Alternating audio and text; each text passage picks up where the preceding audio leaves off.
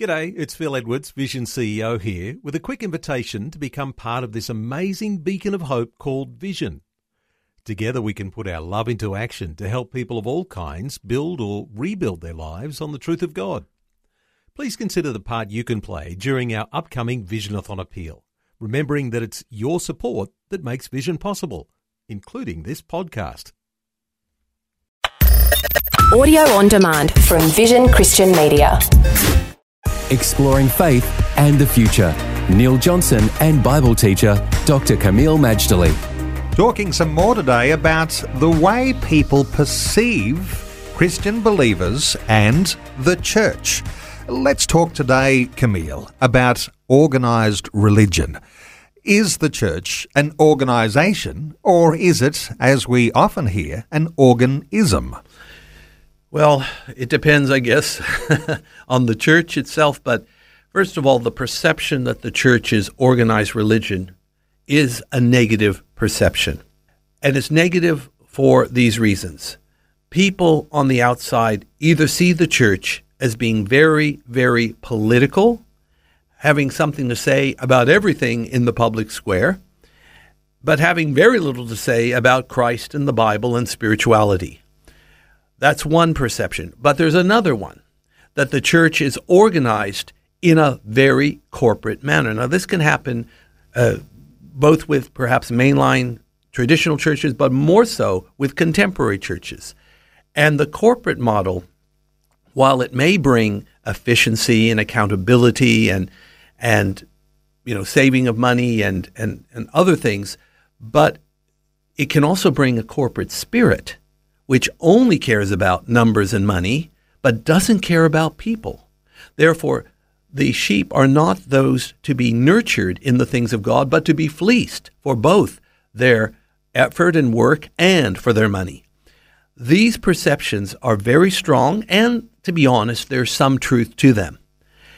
The thing that is very frightening, Neil, is that those on the outside calling us organized would never see us as being for what we should be, and that's a place of genuine spirituality. We'd be the last place they look at because they don't see any evidence of spirituality in the midst of all this organization. Is it the case, though, that people are not necessarily aware of what they're looking for when they talk about spirituality? People may not be able to articulate what they mean by spirituality, but in a sense, they believe that once they find it, they'll recognize it for what it is. I just believe that we live in an increasingly quote unquote spiritual world. In the days of modernism, it was all rational and scientific, and spirituality were for the intellectually weak.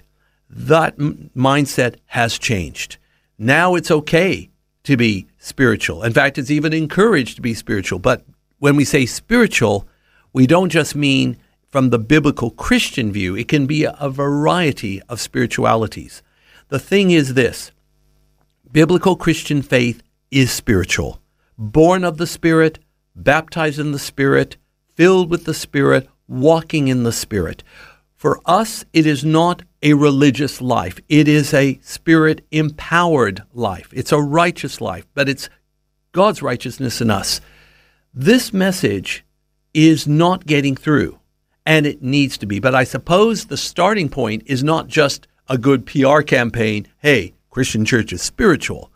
The starting point is that we return to a genuinely spiritual life, model it openly before the world, do not apologize to inviting the Holy Spirit to take part in our worship services and our life. And I tell you what, if we will return to a genuine, wholehearted spiritual walk, both privately as well as corporately, people will come from the outside and they will be touched by God. Faith and the Future with Neil Johnson and Dr. Kameel Majdali from Teach All Nations. For more from Dr. Majdali, including books and DVDs on prophecy, Bible commentaries, plus today's and other episodes of Faith and the Future, go to vision.org.au. Thanks for taking time to listen to this audio on demand from Vision Christian Media. To find out more about us, go to vision.org.au.